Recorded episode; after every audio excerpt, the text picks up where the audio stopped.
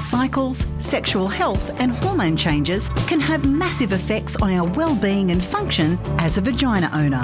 And here on The Juice, we're passionate about education and celebration of being female. The Vagina Dialogues, your manual to keeping everything running smoothly. That is amazing! Your body divine. You can start again. Every time it's amazing by your side. Well, it is Menstrual Mondays and it is my pleasure to welcome back Amanda and Sahara from Weaving the Red Thread. It is always a pleasure to start my week with you ladies when you're on. Hello. Thank you so much for having us. We love getting on and chatting all things women. Yeah, absolutely. And I do too. And I love that, you know, we're bringing this stuff into the general conversation and getting people to have a think about it, because what we're going to talk about today is something that is pretty much shrouded in mystery, and that is menopause. Now, we were talking off air and I mentioned that, so I'm in my mid-40s now, and I mentioned that I lost my mum 7 years ago going into year 8. And so when I lost my mum, we hadn't really had that conversation. I don't know what her story was. And so when I'm going through that myself, it's something that, you know, we don't have a lot of conversation about. And I remember that, you know, my grandmother particularly, there was no sort of conversation around that at all. And because they come from a time when they went through work, they were born into the First World War, they were young parents in the Second World War, there is a real, you know, suck it up and get on with it attitude. And for that reason, the conversations around menopause are sadly lacking. Yeah, and look, we'd say the same as with any kind of woman-based concept, right? Yeah. Menstruation has its own taboos and is shrouded, you know, when we talk about childbirth and what's happening there. But menopause is such an important time of a woman's life, and it is shrouded in silence for many generations for lots of different reasons. And we're seeing now a generation of women coming through who are no longer silent and are asking questions and are really questioning, you know, what kind of supports and how this process could be better for them. Yes. Because there is such a silence around any kind of wisdom handed down through these experiences and stories. And most commonly what I'm seeing in clinic are women that are just deeply confused and really scared, for want of a better word, because things are going wonky in all sorts of aspects of their life, their body, their emotions, their well-being. It's like everything's thrown up in the air. Yeah, 100%. Yeah. Yeah. And it doesn't have to be like that. Yeah. And that is the light at the end of the tunnel, is that it doesn't have to be like that. And I guess the first step in that is understanding it. So I've put my hand up today to be a bit of a guinea pig on what my understanding is and what look, you girls, you know, I'm very big on learning. I love learning. So when you present me with a concept, I quite often get off our chats together and research it. So I sort of, in the last few weeks, I've done a lot more reading, but certainly, you know, my understanding of what menopause is, I don't know whether it's correct or not. Mm. Totally. And that's something we thought we would throw some questions to you and the audience just to sort of stop and answer, and they'll get to hear your answers. But, you know, anyone who's listening, as we ask these questions, we encourage you to just stop and have a think. What's your answer? Because as Amanda said, we are seeing clinically women who are really confused, and there's more press happening about menopause and there's confusion out there. So Louise, what's your understanding of menopause? Okay, so my understanding of menopause is when you stop menstruating for a period of time. I don't know what that is. You know, in my head, it happens to older women. And I find that hilarious saying that myself because I'm now in my mid-40s. But I don't see myself as old. I did, like, you know, when my mum was in her mid-40s, I thought she was old. And, yeah, here I am, you know, I'm not old. No, beautiful and vibrant and young, right? Yep, you're my favourite person today, Amanda. You get a big sticker. But yeah, and I think this is, I guess, this is also within our media.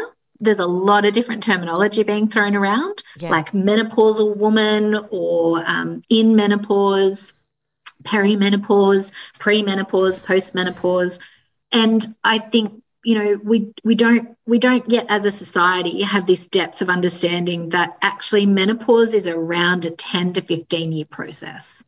It's not just like, okay, so the menstrual menopause transition, stepping out of menstrual living, takes around 10 to 15 years. See, that blows my mind. Right. That blows my mind. My understanding was that you hit menopause when you stop having a period. Right. So menopause, the word menopause in scientific literature, is the 12-month anniversary of your last menstrual period. So happy birthday, you've hit menopause. Yeah. It's just a moment of definition of there has been no bleeds for more than 12 months. What that means biologically means lots of different hormonal stimulation has dropped from the brain to the ovaries. It means that your ovaries are no longer producing lots of – first we stop producing a lot of progesterone, and that means that we aren't feeling as calm, we aren't feeling as nourished, we aren't feeling as vital, and we are needing more rest, more nourishment and more self-care, and especially in cycles, if we're still in our menstrual cycle.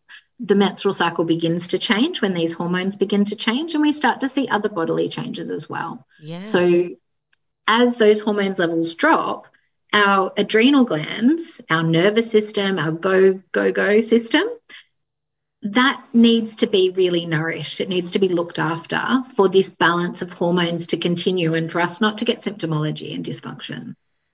Yeah, and see, yeah, there's all of these changes. It absolutely makes sense, doesn't it? When you really stop and think about it, that, you know, we say, okay, menopause, and we go, okay, that is the anniversary of our last bleed, which I didn't know was the actual definition, and I'm sure a lot of people didn't either.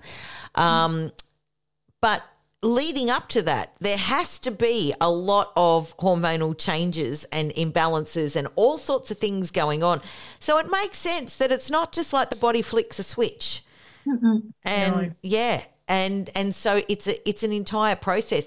And the fact that it's 10 years, you know, like, I guess anyone who's sort of coming into their 40s, are going to start noticing these changes, but not necessarily correlate that with the fact that we're getting to the end of our cycle. And I guess that is also a sign of the times. We are having our children later. Yeah. So we're seeing, I wasn't in that category. I had my children probably societally quite young. So I was 20, 22 and 26. So, you know, those were sort of my childbearing years. But a lot of people, they're getting, you know, they're getting married later, they're getting set up later, they're looking to have families later. And I guess the flip side of that is that the fertility issues have gone up because more and more we're reaching the end of that, you know, highly fertile time. And as I said to you, you know, I'm mid-40s. I don't feel old, you know. No, not at all. Yeah. Yeah. And I think from a fertility perspective, it's interesting mothering through menopause.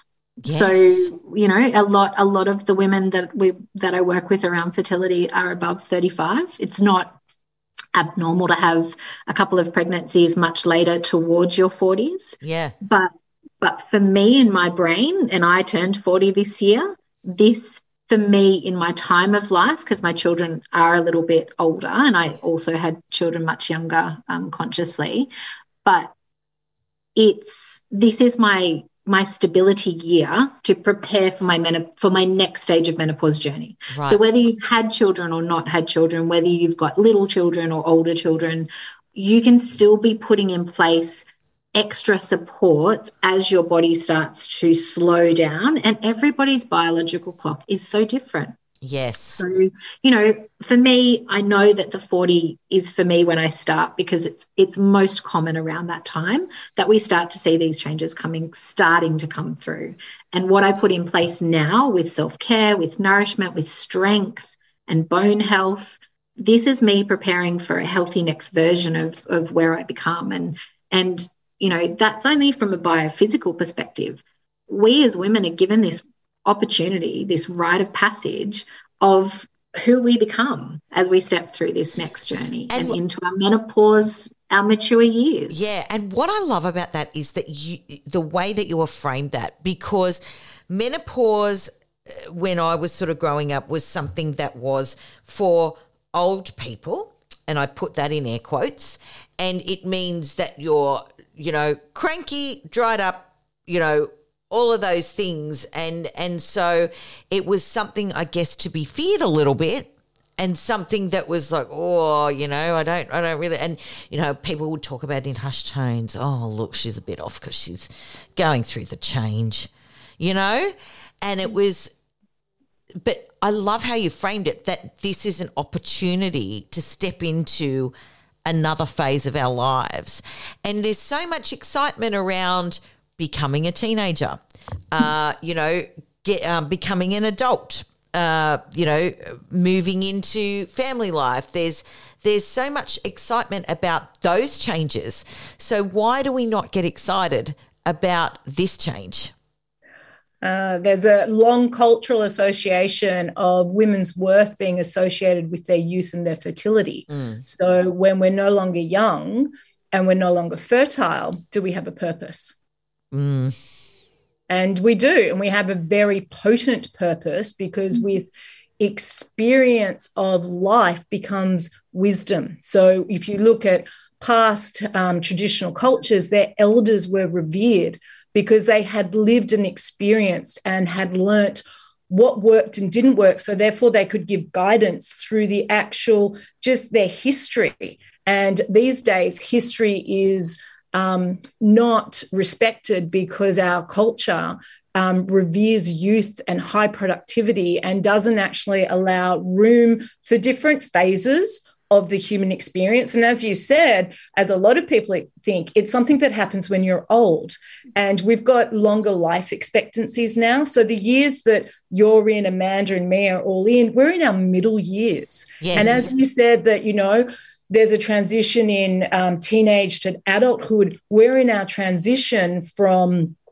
fertile menstrual cyclical living into our post-menopausal years, which is this 10, 15-year process, like teenage into adulthood. It takes time. It gives us an opportunity to move with the changes, then all of a sudden be in a different reincarnation of ourselves. And in that change, as Amanda said, there's a switch from the ovaries to the adrenals, but also the brain, like in puberty, is completely recalibrating. So in our middle years and through the menstrual menopause transition, our brain is completely rewiring itself for how it shows up in our mature years. Yeah. Mm. Makes complete sense.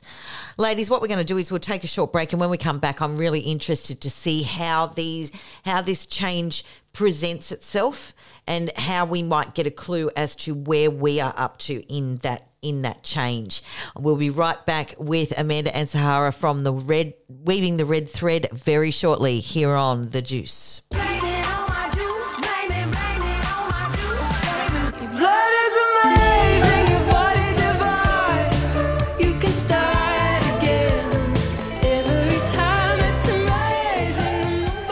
Time to welcome back Amanda and Sahara from Weaving the Red Thread, and today we are talking about menopause. Now, in the first segment, we discussed how menopause is not just the body flicking a switch. It is a whole process that can sometimes take up to 10 years. So we were talking about my understanding of menopause, which I have to admit is fairly limited, because as women, we don't have these conversations with our elders and learn about it. I know particularly, like, I hadn't had that conversation with my mother.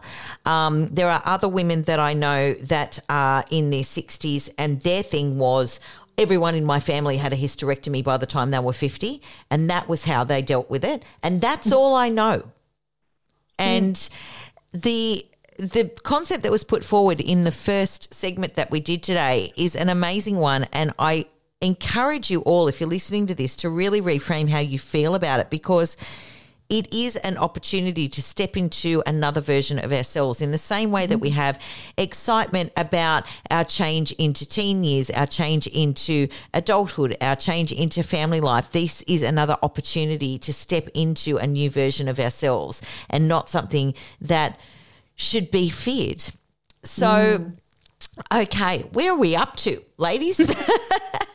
Totally, Louise. And I really encourage people to, you know, once you sort of hit your 40s, to have this awareness, because you might start to get language symptomology that is bringing your awareness to the fact that things are changing. So we thought that instead of doing our usual cycle day check-in, maybe we'd do more like a life cycle check-in. And actually, you know, we're all in our 40s, of just giving some shared experience to what that looks like, if you know, if you've had any changes in your cycle, if there's different kind of systemic experiences that you're having, and also not just the negative, because menopause gets such a negative rap. Like, what's the positive that's happening? Like, this is a time in life where a lot of the stuff that are obstacles for women to be in their power and their truth and their authenticity actually get burnt away. Think about hot flushes, heat burns stuff. So there is an opportunity here to really claim slowly over that transition period your authentic self and your power. So, you know, in sharing as we go around, you know, any changes in the cycle, any changes in your experience of yourself physically, mentally, emotionally, positively or negatively, because there's the two sides to the coin. And the more that you're supporting yourself and the more that you are, have balance within your holistic being, the more that this is going to be predominantly a positive experience. The more that there's imbalance and stress is huge here. There's more that it's going to be a negative experience within our understanding of what negative and positive means on a gross level. Okay. Yeah, well, I'm really interested to do this because it has brought awareness to the fact that I am probably smack bang in the middle of my 10-year transition, let's say, but I haven't really broken down what symptoms I should be looking for. So I'm really interested for you guys to ask me the questions and for me to really consider it, and for those listening to do the same thing, to check in on where you're at. So, yeah, so where should I start? So what questions are you going to ask me so that I can, you know? Yeah. So if you came into clinic, the types of things that I would ask you around your menstrual health would be around, are your cycle days changing? So is the time between your bleeds changing? Is it getting longer or shorter? Some women experience longer bleeds or more irregular bleeds leading into this menstrual menopause transition. Other women experience much lighter bleeds or heavier bleeds. Okay. So what we're looking for are changes in your menstrual cycle or changes in your emotional well-being the week before your menstrual cycle. Yeah, we're looking for progesterone levels being nice and high in that week leading up to the menstrual cycle, the menstrual phase of your cycle. Right, okay. So what I can tell you is my cycle is extremely regular. So, you know, unless I use something chemical to dick with that, for want of a better phrase, which I don't on the whole. But so I'm very regular, but what I have noticed over the last couple of years is that they are significantly heavier. Yeah. So that's a common factor that we get fed back with women through their menopausal years, transitioning out. You're also wanting to look at, you know, are you getting any flooding? Is there any clotting? Is there any discomfort in the womb as well? You know, how much pain are you experiencing? It's about looking at what all the signs and symptoms are through the month, but also, you know, like what's your nutritional status at? Where is your iron levels at? So you're looking at the holistic picture of what's making up this menstrual health. Yep. When we're talking about transition moments, you may find that stress has a much higher impact on your well-being. You might find that your resilience is a little bit lower. You may find that you're having changes in your sleep. So if your sleep starts to become a little bit harder to grab, or you start to wake at a certain time every night, if you're experiencing like brain fog or fogginess when you're waking up in the morning or over the day, these are all signs or language that your body is trying to give back to you to say, hey, you're asking a bit too much and the hormones are not there to support that. Damn. Anything happening for you, my dear? Okay, all the above. Right.